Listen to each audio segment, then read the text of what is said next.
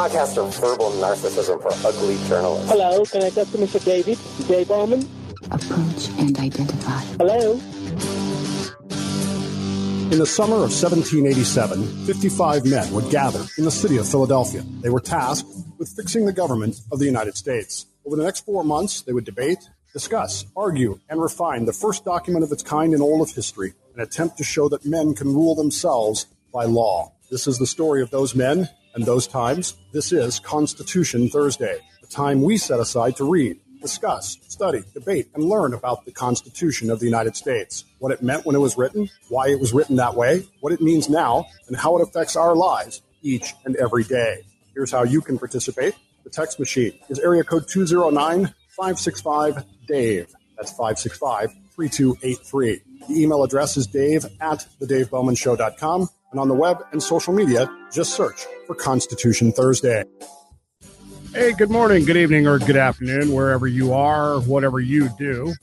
A lot of things happening in the world today, and most of them are far beyond our control, you might say. So perhaps it's time we took a pause and thought about life and thought about the laws of gravity, speech, association, Tench Coxe, the PDRK, and a few other things that might pop up along the way, and humanity. It's Constitution Thursday, so don't touch that dial. Just try to hear me out for a while. Here's how you get a hold of me. The text machine is area code 209 565 Dave. That's 565 3283. Email remains dave at the Dave Bowman davebowmanshow.com. And of course, we're on the web. Just look for the Dave Bowman Show on Facebook, Twitter, iTunes, and your preferred non denominational web search engine. Eloqui conitio, the greatest enemy of knowledge is not ignorance, it is the illusion of knowledge. Well, it is Constitution Thursday, but as I said, there is other stuff happening today. It's uh, it's been one of those weird mornings, I guess, from a news standpoint. It's been one of those weird mornings from a YouTube standpoint. YouTube is not really playing well with others today. Not sure what's going on there. I had to re I had to restart everything like 10 minutes ago. It was running fine and then all of a sudden it said could not the broadcaster could not what's the word they use for it initialize. And so we had to restart everything we had to rebuild the chat room we had to rebuild everything so i hate you youtube i still do. Yeah i use you because i have to but i hate you. White house announcing this morning earlier about an hour and a half ago that the summit the scheduled summit, or at least proposed summit, happening in June between the People's Democratic Republic of Korea, otherwise known as North Korea. Uh, so the PDRK is um, is off. The summit between Donald Trump and Kim Jong Un will not be happening. Certainly not be happening in June. The reasons for this seem to be for whatever reason, and I kind of, you know, I, I don't want to be a downer, and I don't want to be, you know, Dave the downer here, and I don't want to be the, I, I really don't want to be negative about this because I really, really want peace to happen in Korea. I really do. But as you know, as we've talked about this, I've been a little unsure about this. It, there, there's something in this, in the back of this, that always really kind of eh, it just doesn't seem likely. It just doesn't seem like this is going to happen. It just doesn't seem like this is going to to work. And so who knows? I, I guess I, I'm just kind of eh, there's a part of me that just says this is what I expected to have happen. This is what was going to happen. This is what was, you know, it was inevitable that this thing would not be pulled off. I mean, it it just it didn't seem from day one. It just didn't seem like this was realistic. Realistic. It just didn't. It just didn't hold water, folks. It just didn't. It's it's like, uh, you know, I, I don't I don't know. It's it's kind of like we've all dated that that girl at some point in our life that says she's interested, wants to be interested, but then when the day comes for the date, she's got to wash her hair, or that's what they did when I was younger kids. Uh, nowadays, it's you know something comes up and they just can't commit fully. They they always find a, an excuse, a reason not to carry on, not to go through with things. And that's what this seems like to me. The closer this got to actually happening, and nobody believed that this would actually happen in the first place. Nobody believed that this was going to occur. And then as it got closer and closer and closer to actually occurring, it seemed like North Korea got more and more the word snitty about things. It, seemed like they got more and more prissy and more and more pushy about things and more and more aggressive and more and more standard what we've come to expect from North Korea. And in doing so, kind of kind of put the kibosh on the whole thing because Trump's letter this morning, I thought it was pretty measured and pretty. It, it was the kind of thing you would say to to a child. You know, look, I'm I'm not mad at you, but we can't meet under these conditions. We can't meet with you acting like this. We can't we can't continue this way with you behaving in this manner. We've got to you, you've got to get back on the wagon here. You've got to get back to where we need you to be if we're going to have any reasonable expectation of accomplishing anything in this in this summit and the initial reports were that North Korea had insulted President Pence, Vice President Pence, sorry. Don't mean to get ahead of the game there. Uh, but I, I was nice. It was nice to see that. It was nice to see that the letter did not actually include language to that effect. I didn't think that that would be the reason anyway. I mean, they didn't cancel Hamilton for insulting a vice president, so why would they? Why would they cancel a summit for that if if it even happened? The the tensions in Asia right now are extremely high. They're for all practical purposes. Let's see. The Chinese landed a bomber at a base the other day that, that we say they don't actually have. We de we de-invited them, disinvited them. Is that the right word? Is it de-invite or disinvite? Uninvite? We told them not to show up for RIMPAC 2018 this year. RIMPAC is a, a Pacific Rim naval exercise where all the nations of the Pacific Rim get together and they practice doing Navy stuff.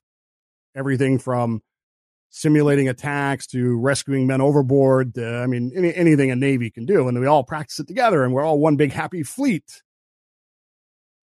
right? Isn't that the line from Star Trek 2? Khan, look, we're all one big happy fleet. Except that the Chinese got themselves disinvited this year, de-invited, uninvited.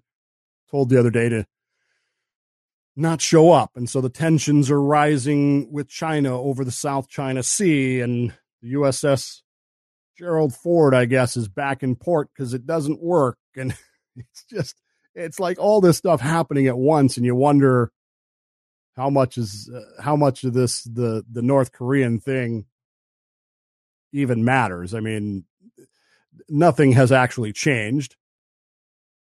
The situation on the Korean Peninsula remains at a status quo. Nothing nothing changes, nothing grows, nothing recedes. But an opportunity may have been lost. And again, I, I feel like I never really believed it was going to happen in the first place. I never really could get my mind around it. I never really could sit here and go, Yay, this is going to happen. I was excited. I thought it might happen. And I thought it would be an interesting thing to see happen. What if something wonderful comes out of it? Uh, but then again, the flip side of that is, you know, they used to say about Joseph Stalin, a meeting with Stalin has three possible endings and only one of them is good. It's possible that they could have gone into this summit and, you know, everything would have gotten worse. Who knows? But at the end of the day, the summit is off and the tensions with China continue to rise. So, oh, and we're out of bombs. I don't know if you knew that or not. Yeah, the uh, the military is out of bombs. Well, not completely out of bombs yet, but they're running out of bombs and they don't have any way to replace them yet. They, they got plenty of money. They got more money than God at this point, thanks to the new budget, but they don't have any manufacturers that can build them for them yet. And you say to yourself, that's ridiculous, Dave. They're bombs.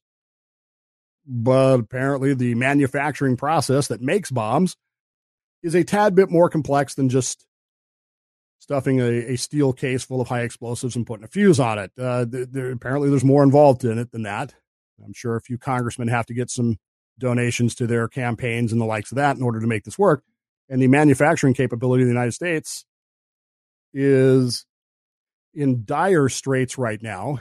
And the military is seriously questioning future ability to conduct combat operations that use bombs because they're running out of them. We knew they were running out of tomahawks, but they're planning that. They're, the tomahawk thing is a completely different story. And anyway, all of that's going on and makes you wonder. Of course, the lead, nor, lead story in my social media today is the NFL screwing up. you know, I love football, but I couldn't care less. I really couldn't.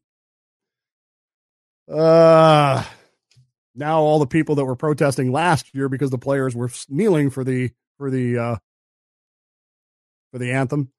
Now everybody's protesting the fact that the NFL is suppressing the First Amendment rights of these people, these players, which it isn't. But you wouldn't expect most Americans to understand the subtlety of that. Although there is a certain there's a certain thing here that I kind of like about this. And we're going to talk about First Amendment issues today. We're going to get into First Amendment speech and association based on the court ruling that came out yesterday in Knight First Amendment Center versus Trump.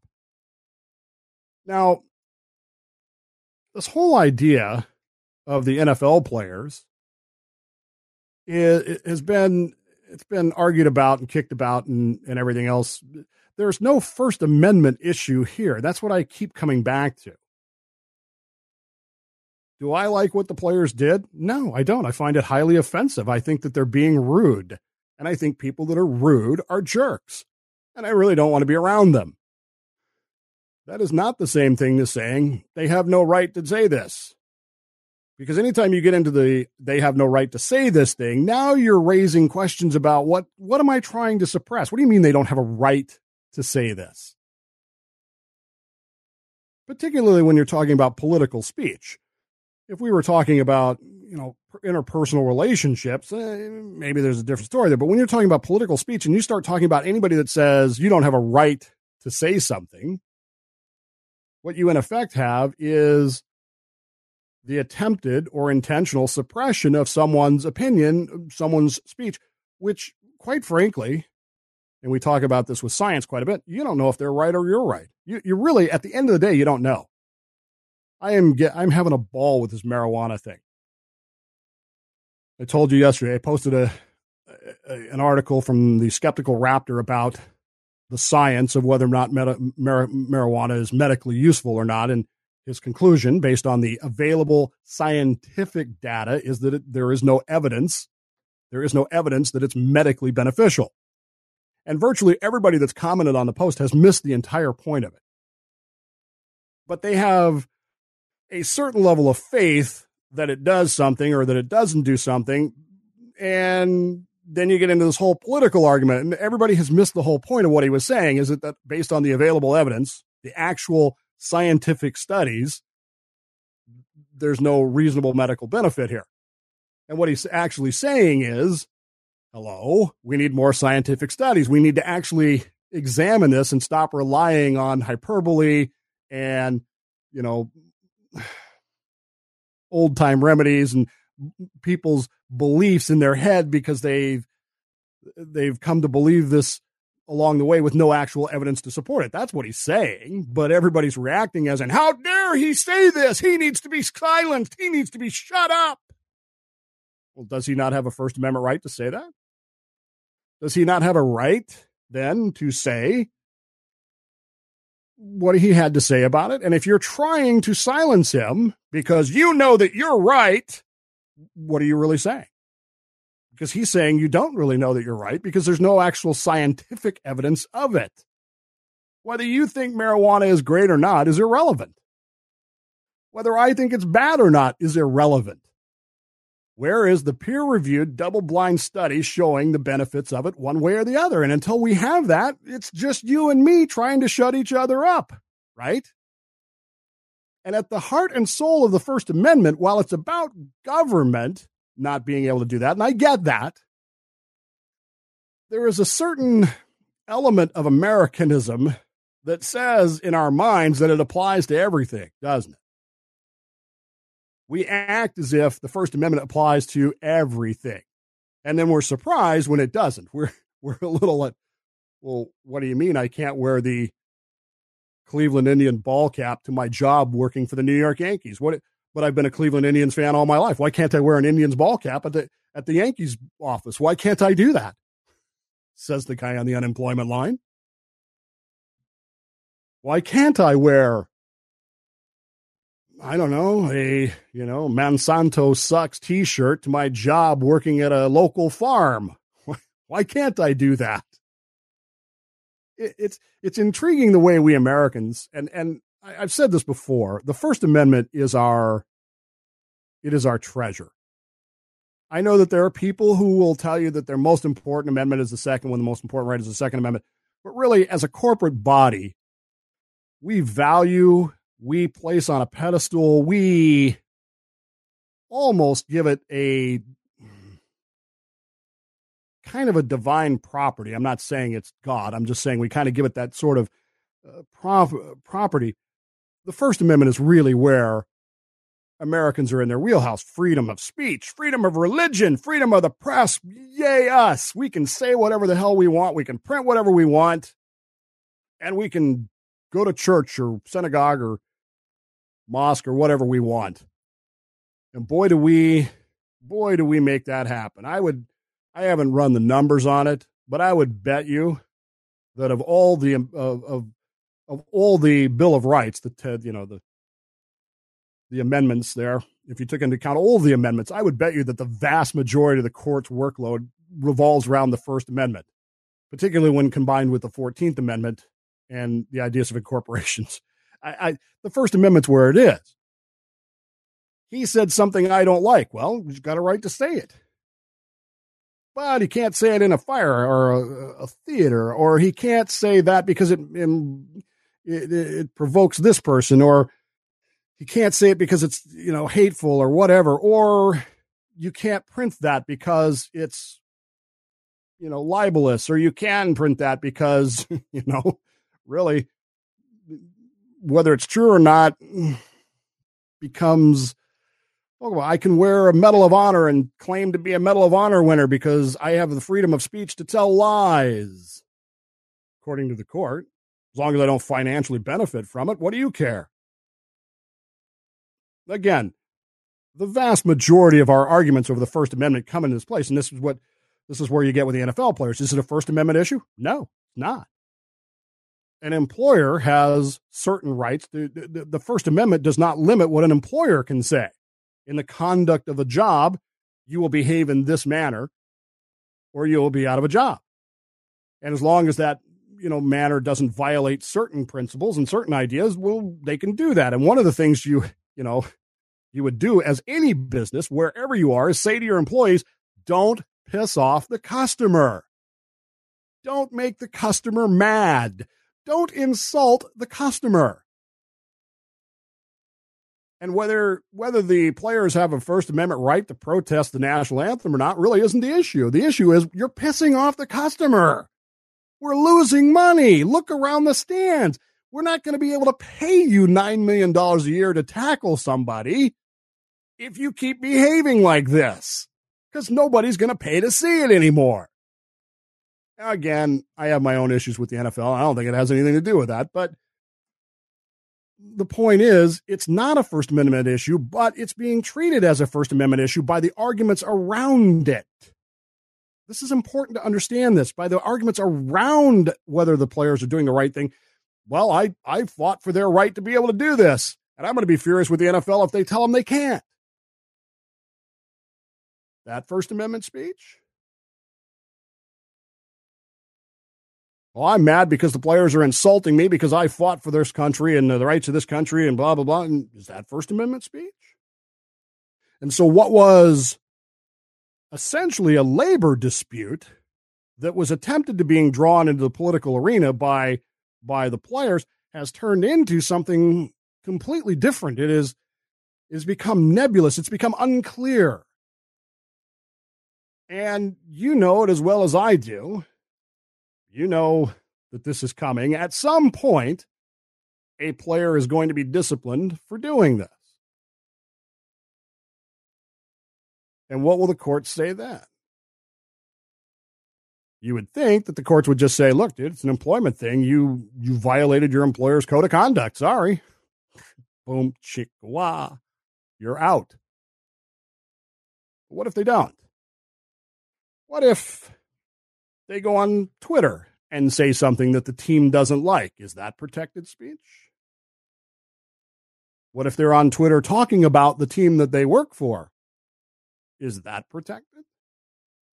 Twitter has become the focal point, as you may have heard yesterday.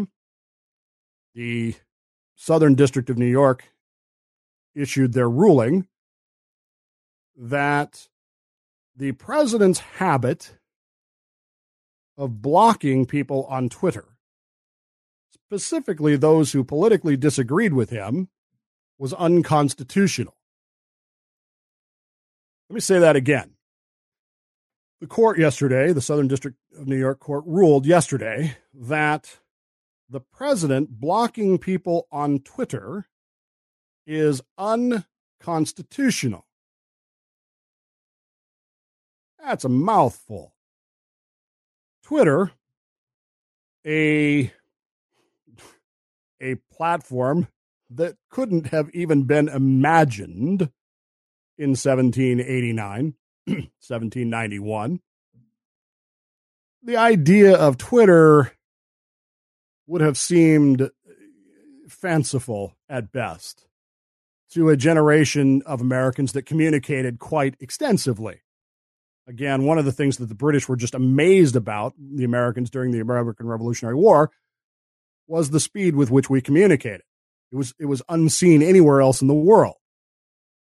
It was astonishing the fact that something could happen in Massachusetts on Monday and by Tuesday or late Tuesday, early Wednesday, everybody in the country would know about it. Well, in many ways, Twitter, social media in general, has become kind of the same thing. Something happens and instantaneously everybody in the world now knows about it. And this would have been like I said, fanciful to the men who wrote the First Amendment of the United States Constitution, which says very simply Congress shall make no law respecting an establishment of religion, comma, or prohibiting the free exercise thereof, semicolon, or abridging the freedom of speech, or of the press, or of the right to peaceably uh, of the people peaceably to assemble, and to petition the government for redress of grievances this has long been, like I said, this has been the holy grail of American rights. I know many people believe that the second is the most important, and you're free to have that opinion. But as a corporate nation, the First Amendment is our that's our go-to amendment. That is, I have the right to virtually, with the exception of firearms, that's the thing that virtually everybody goes to it's intriguing here because some of the things that the court is going to talk about aren't listed there, particularly as as a right. My long held argument against Prop 14 in California. I have argued quite vociferously about why Prop 14 I believe to be unconstitutional based on the First Amendment. It's not here. I had to I need to rethink my my approach there because it's not there. Let's take the religion thing out of that because that really doesn't have anything to do with this. So we're really looking today at freedom of speech or of the press and of the right to peaceably to assemble and to petition the government for redress of grievances. We're really looking at those three things because these three things really represent something unusual around the world. They represent something unheard of in the era when this was written. These all address means of communicating with, about, to the government that rules over the people. nobody in the nobody who wrote the the Constitution, nobody who wrote the First Amendment was really worried about what what Dave says to Ted, or what Ted says to Steve, or what Steve says to Annette, or what Annette says to Jane, or what Jane says to to Phyllis, and so forth and so on. That really wasn't the issue. The issue was government. And what was said about government and what was said to the government. You were, in some cases, limited what you could say to the government you were limited as to how you could address the government, and you certainly were limited in a lot of places as to how many people could do that at once. And these are all elements here that, out of the experience of the American Revolution, out of the experience of dealing with the crown and the, the parliamentary government of Great Britain, and and their own experience with the Confederation, the, con, the Articles of Confederation, and the state governments, they began to see things that were problematic. And they firmly believed, and they still believed, and they wrote in the Declaration of Independence that look, government, as benign as it might be, might still need to be changed. And the way you change that is by people doing it. And the way you prevent that by hap- from happening is allowing people to talk about government, to talk about those things. And so we better make darn sure that we don't prohibit that. We better make darn sure that the people are allowed to do that, that people understand that they are allowed to do those things. To talk about our government, to complain about our government, to print things about our government, to gather together and presumably then to talk about government, to ask the government to fix things.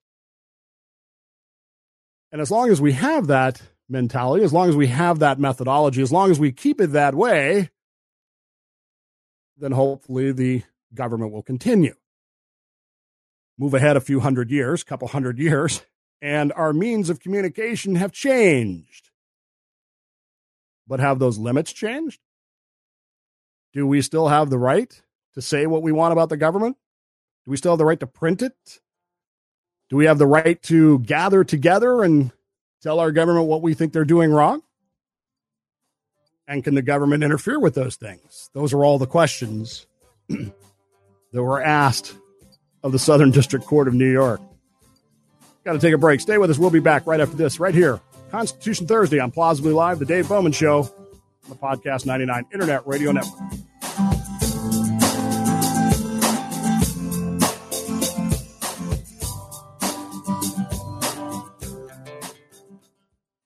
Being around too much loud noise like a leaf blower or rock concert can cause permanent hearing loss. And once it's gone, you can't get it back. Hearing loss is the third most common chronic health condition in the U.S. Almost twice as many people report hearing loss as diabetes or cancer. The louder a sound is, and the longer you're exposed to it, the more likely it will damage your hearing. Repeated exposure to noise can cause stress, anxiety, depression, high blood pressure, heart disease, and many other problems. Hearing loss from loud noise at home and in the community can be prevented. Avoid noisy places. Use earplugs, protective earmuffs, or noise canceling headphones when near loud noises. Keep the volume down when watching TV or listening to music and using earbuds or headphones. Get your hearing checked and ask your healthcare provider how to protect your hearing from noise. To learn more, visit cdc.gov slash vital signs. Science Underground with your host, Ainissa Ramirez. This week, how the disappearance of monarch butterflies is linked to a weed. I'm Ainissa Ramirez, and this is Science Underground. Monarch butterflies weigh as much as a paperclip, and they travel 3,000 miles from the U.S. to Mexico for the winter. And when they reach Mexico, they cover acres and acres of trees. Here's where scientists can count their number using 3D laser scanning and track their population. But they noticed something. 20 years ago, there were a billion monarch butterflies.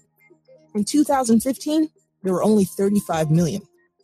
Compared to two decades ago, less than 10% of the monarchs are left. Monarchs feed on milkweed, but there's a problem.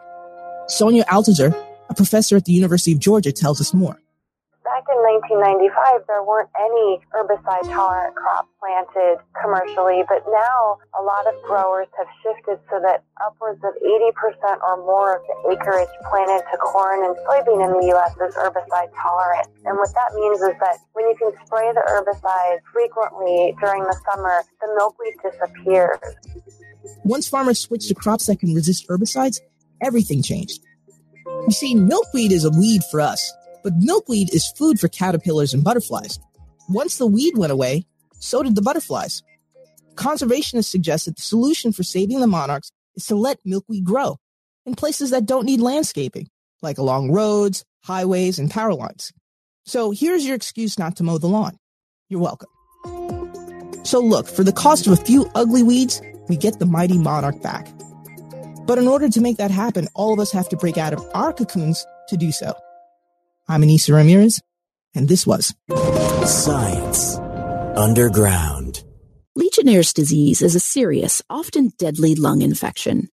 People most commonly get it by breathing in water droplets containing Legionella germs. Many people being treated at healthcare facilities, including long-term care facilities and hospitals, have conditions that put them at greater risk of getting sick and dying from Legionnaire's disease. Legionella grows best in buildings with large water systems that aren't managed effectively. Healthcare facility leaders should be aware that Legionnaire's disease is a risk in their facility and that they can do the following to prevent infections. Build a team focused on keeping the facility's water safe. Use a water management program to limit Legionella from growing and spreading. Work with healthcare providers to identify Legionnaire's disease cases early and determine if they may be associated with a healthcare facility. And report cases to local public health authorities quickly. To learn more, visit cdc.gov slash vital signs. What's up, Whitey? Hey, Scotsman. We're from the Ale Evangelist Show, and you are listening to the Podcast 99 Internet Radio Network. Radio Network.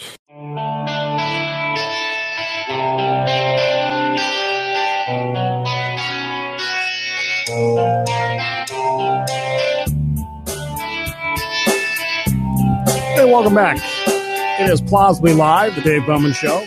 It is Constitution Thursday, a time we look at the Constitution, its history, what it was meant, what it was written, why it was written that way, what it meant, what it means now, how it's been interpreted, how it affects us each and every day. And I think that's really the focal point.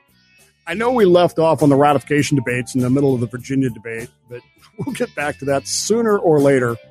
I think what's going to end up happening is this is going to have to diverge into two different paths. One is going to be what we're doing right now, which is what we where we look at casework and news and stuff like that, and the other is going to have to be more the history of the, the ratification debates, or I'm never going to finish them, which is annoying, but we'll get there. Stay with me.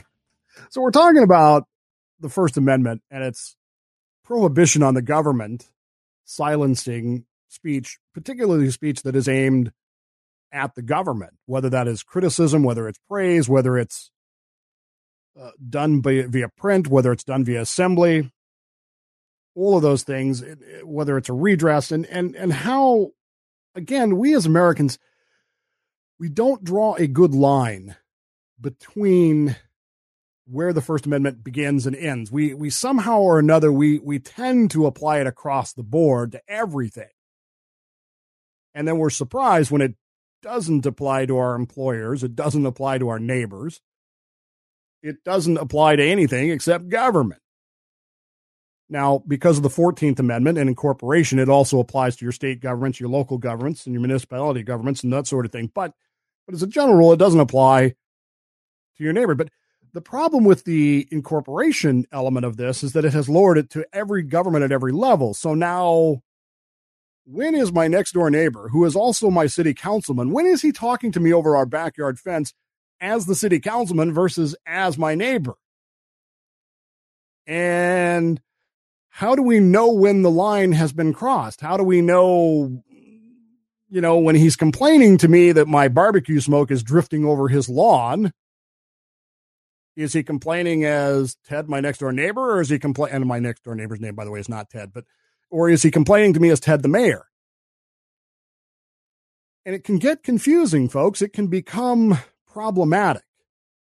And when you bump that into the modern world, and all of a sudden, the President of the United States has a Twitter account, a social media account, it creates even bigger blurring of that line, doesn't it?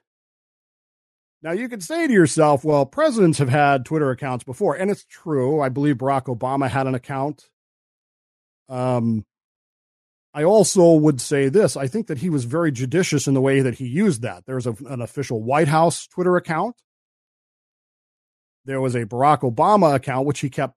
I, I would, you know, I don't, I didn't vote for President Obama. I didn't like President Obama, but I, you got to give credit where it's due. I think he did a very good job of keeping very very clear lines between the two.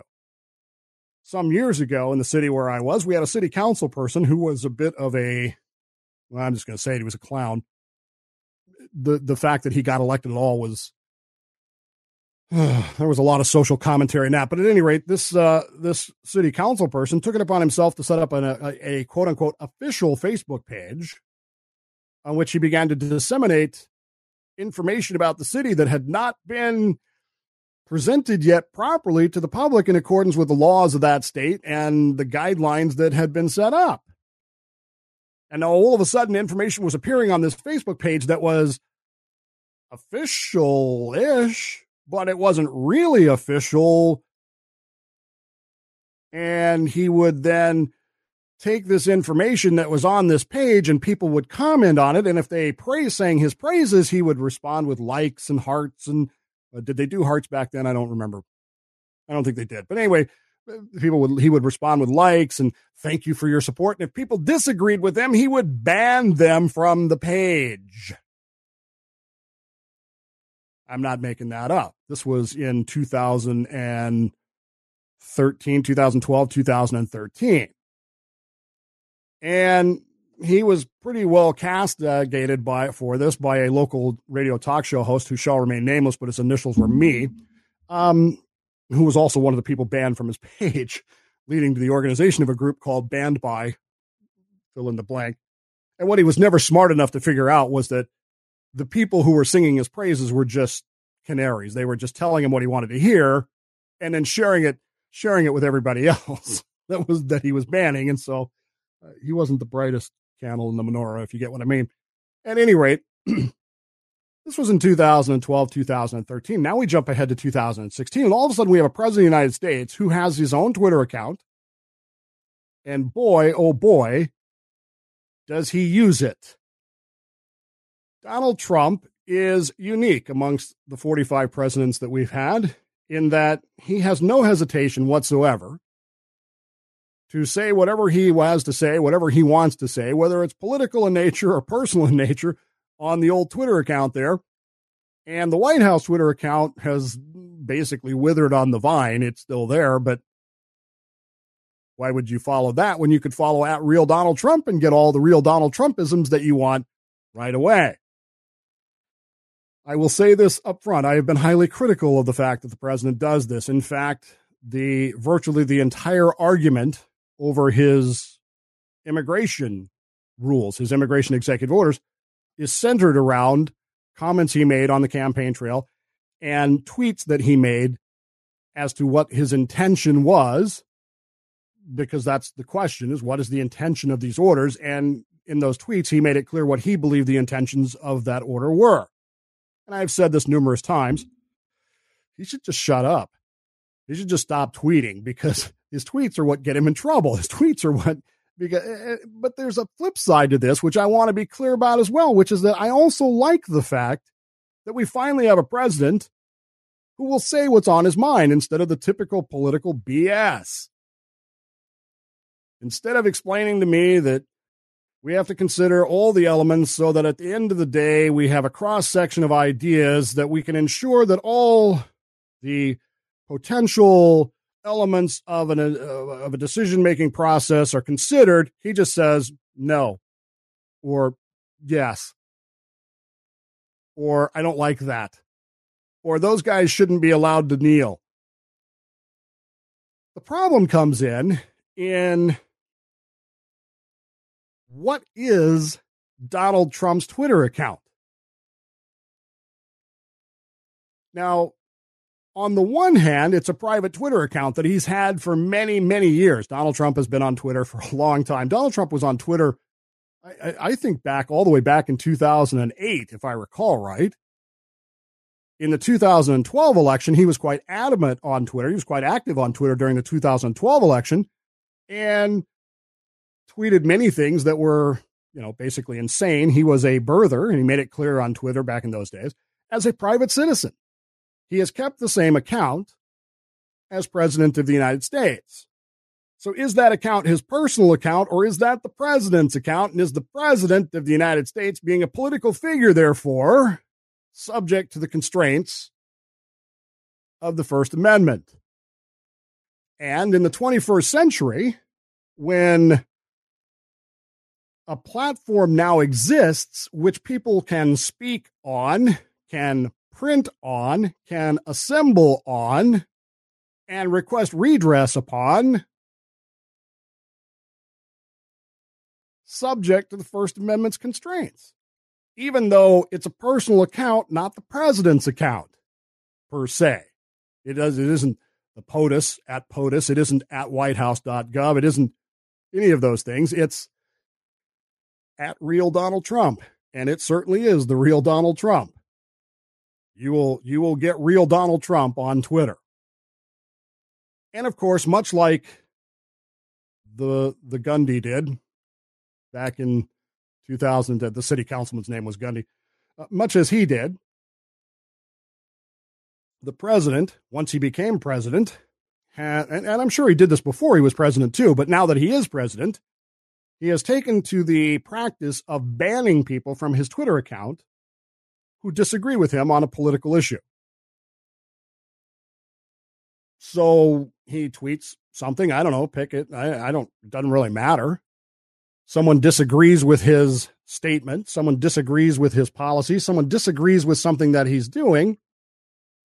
And the president, at real Donald Trump, and the person that he uses to actually run this Twitter account, as I've long suspected, there is a person actually doing it that is not necessarily Donald Trump typing that in. He may be telling him what to say, although clearly he does it on occasion himself too. At any rate, those two people have taken to banning people who are disagreeing with them. And this has created a kerfuffle, as it were, that needed to be decided by the courts because what if the president's banning of these people is in fact stifling, it is in fact violating their free speech? It is essentially telling them that they cannot speak to the president via this platform. They cannot, you know, assemble on this platform. They're told that they can't assemble and so forth and so on. And and and it's it, it sounds like a pretty straightforward thing. I mean, my initial response to this, had I been the person that they came to and say, Dave, in your wisdom, what do you think? I would have said, he's the president of the United States. He's using this account to conduct business as the president of the United States. QED, it should be protected by the First Amendment and he should stop banning people. I've said that on the air. I've said that before. He, banning people is stupid. You don't need to ban people anymore. This is something that this is something I discovered a long time ago. Um, number one, if, if how many of you buy things on Amazon, right? And you go to buy something on Amazon and you're not sure. So what do you do? You click on the reviews. Oh, let's see what people think.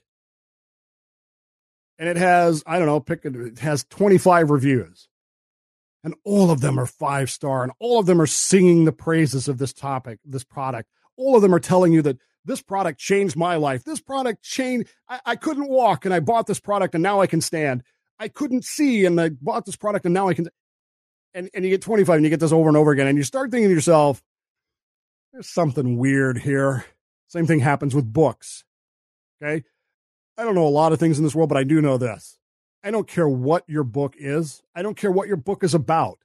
I don't care how well written your book is or how wonderful it is. Somebody hates your book. And they can't wait to tell everybody that they hate your book. And so when I go to buy a book and I see nothing but rave reviews, four or five stars over and over and over again, I get suspicious. Something ain't right here. Something's not right here. And so the same thing happens with social media. If you go on a social media account and all it is is people singing the praises of somebody, this is not logical. It doesn't work. It doesn't make sense. I've been in this business long enough to know that at least 20% of the people who listen anyway, even though they tell me they're not going to, hate me. Hate me. They're only listening because I pissed them off and they can't wait to tell me how much I've pissed them off. They can't wait to write in the reviews. This guy's an idiot. This guy stinks. This guy shouldn't be on the air. This guy's a, for crying out loud. The radio station that I left four years ago still has reviews that are relatively recent complaining about me. It's amazing to watch. It really is. And so when you ban those people, when you block those people, essentially all you're doing is turning all your reviews and comments into narcissistic echo chamber. Yay, you. Yay, me. Look how great I am. I don't need no court jester making, reminding me that I'm fallible or that I'm human. I don't need to listen to maybe perhaps valid points of disagreement. I've done away with all of that. And everything on my page is people love me. I think that looks ridiculous. I think that's why you don't ban those people. You don't have to read it.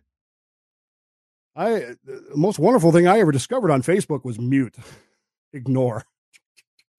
I have I can't even tell you how many friends I have. I don't know, 600 I guess.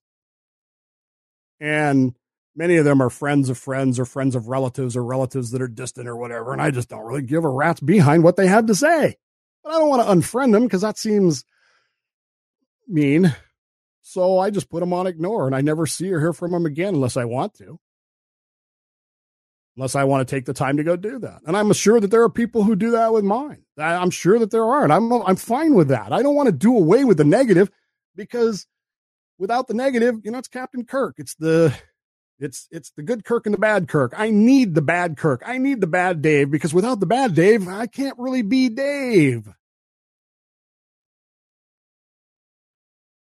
I think Trump's making a huge mistake in banning these people. But is it a constitutional issue? Is there a reason why it should not be banned? Well, the court ruled on this yesterday. It decided the uh, the court, the Southern District Court of New York, decided on three points. Number one, that the virtual space provided by Twitter for replying to the president's tweets is, quote, a designated public forum. Is uh, Is it? Then they clarified that a space controlled by, even if not owned by, the government that is generally open for public speech to fellow members of the public. All right, that makes sense to me. There's no way you can deny that the president of the United States has a Twitter account, which is a an open public forum that he controls, and he is the government. He is the president of the United States, even if he doesn't own it. He controls it, and it is for public speech. Therefore, First Amendment forbids viewpoint discrimination. The tweets themselves are not a forum because they are the president's own speech, but the space for public replies is a forum, said the court. Court's concern is that replies are valuable means for the repliers to speak to fellow members of the public Court recognizes that there's no right to speak to the president in the way the president is obliged to read. That's what I said. He doesn't have to read it. President remains free, for instance, to use Twitter's mute function, which would keep him from seeing the user replies when he replies when he reviews his own feed. That's what I'm talking about. Y'all got to do. If you don't want to see bad things about yourself, just don't read them. Just put mute on and don't don't pay attention to it. They tell you in, in, radio. Don't read your reviews. Don't n- never read your own reviews. It'll mess you up if you do. Number two, the president controls this space in his capacity as a government official, not just as a private citizen. The record, and, and this was stipulated by both parties, the record establishes that at real Donald Trump is presented as being registered to Donald J. Trump, 45th President of the United States. So the Twitter account of itself establishes it as belonging to the presidency of the United the president of the United States. The president's tweets are from the real Donald Trump. They are official records that must be preserved under the Presidential Res- Records Act, and the real Donald Trump account has been used in the course of appointment of officers, including cabinet secretaries, the removal removal of officers, and the conduct of foreign policy, all of which are clearly executive office functions.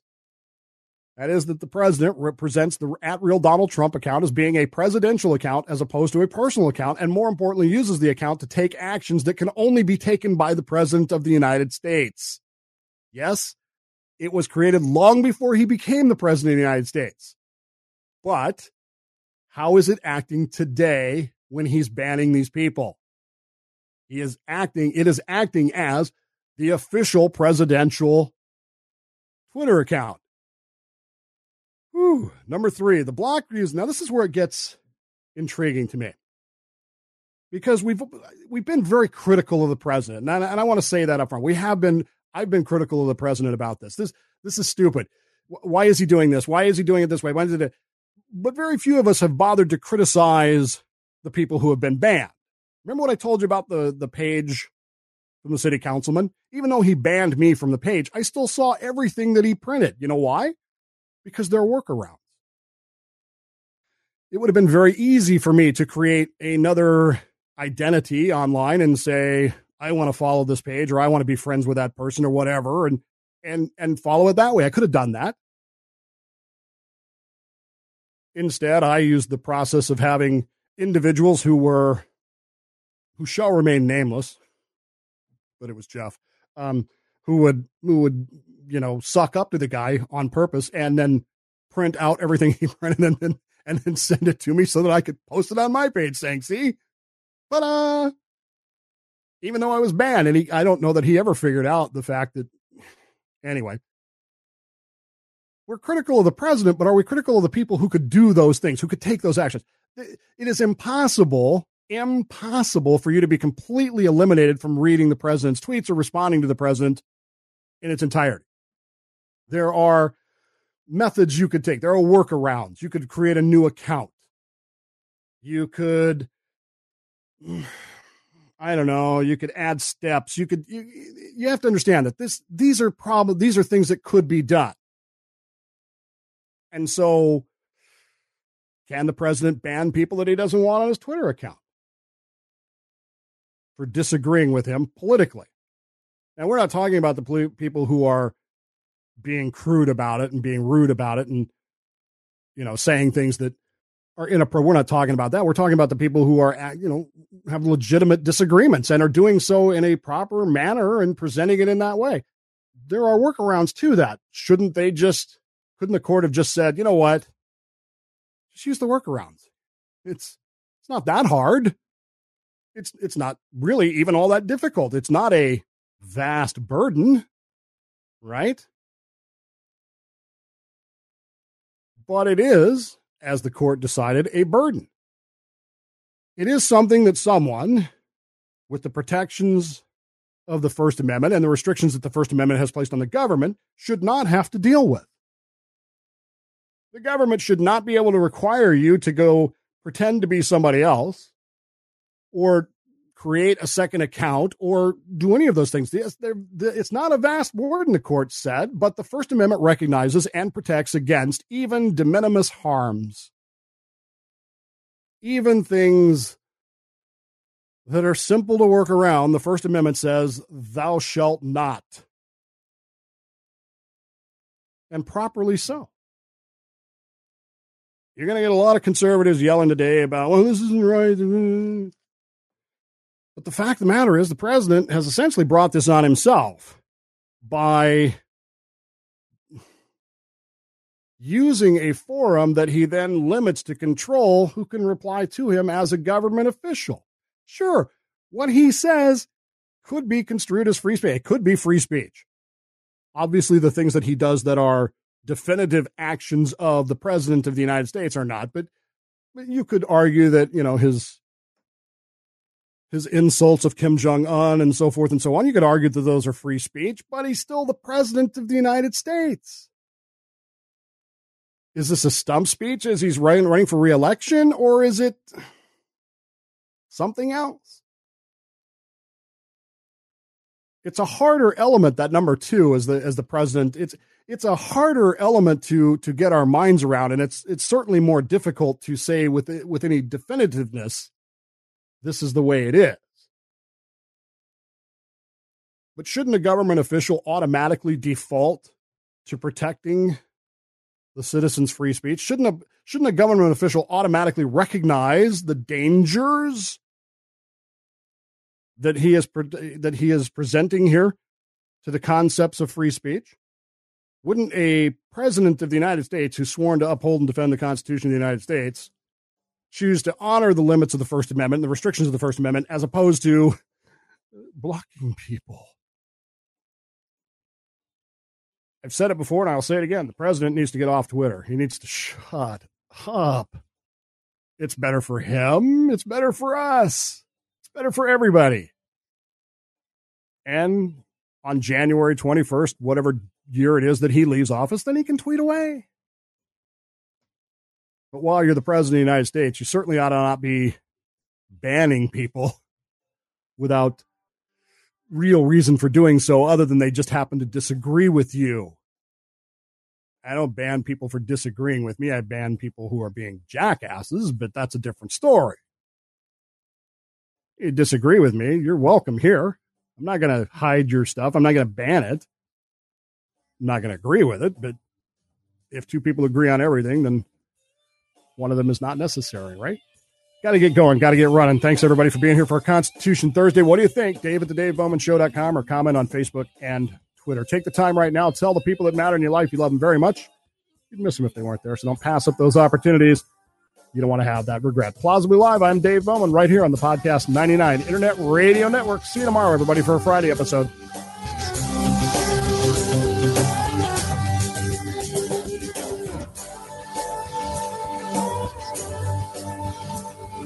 Plausibly Live is a Slippery Fish entertainment production for the Podcast 99 Network. To contact Dave directly, call or text area code 209-565-DAVE. That's 209-565-3283. The email address is dave at thedavebowmanshow.com. For more information or to hear past shows, go to www.plausiblylive.com. Hey, I'm going to go do something productive. I'm going to go watch television.